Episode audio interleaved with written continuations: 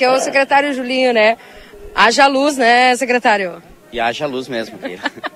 Bom dia a todos. O pessoal tá arrumando ali uh, alguma coisa, fazendo alguns reparos, para deixar tudo bonito. Aí o pessoal elogiando bastante também a questão da iluminação nas pistas, enfim. É, bom dia a todos, bom dia quem está lá no. Acho que o Valdinei, que está lá no Isso. estúdio, né? Bom dia. É que ela foi, acho que o Dimar já deve ter comentado, nós conversamos com o pessoal do Boa Tarde Cidade, foi um desafio muito grande, é, era muito trabalho, mas ver hoje a, a estrutura montada, o pessoal é, aproveitando essa, é, essa época, essa, essa festa tão, tão marcante no nosso município, nesse ano tão marcante, é, é, é gratificante isso aí.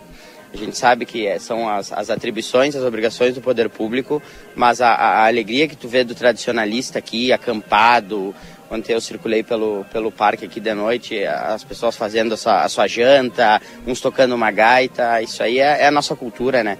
Então, é, todas, a comissão, uh, os servidores que foram incansáveis, servidores públicos, uh, as pessoas que, que vieram montar acampamento, estão colaborando, com todos os detalhes, todas as, as diretrizes que foi passada. Então, acho que uh, todo mundo da festa está de parabéns já.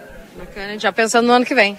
É, eu acredito que agora, com o ano que vem, com essa continuidade, graças a Deus, a gente já está livre dessa. Livre não, mas a gente já superou essa pandemia. Uh, eu acho que para o ano que vem a gente tem. Olha, é promissor, é mais promissor do que está sendo esse ano. Perfeito, obrigado, secretário Júlio. Uh, agradecemos, uh, agradecemos o, o, apoio da, da imprensa aqui, da, do Grupo A Plateia, que está presente, cobrindo o evento. Muito importante para transmitir para a comunidade o que está acontecendo aqui. Tá bem. Obrigada, seu secretário Júlio Mota, conversando conosco.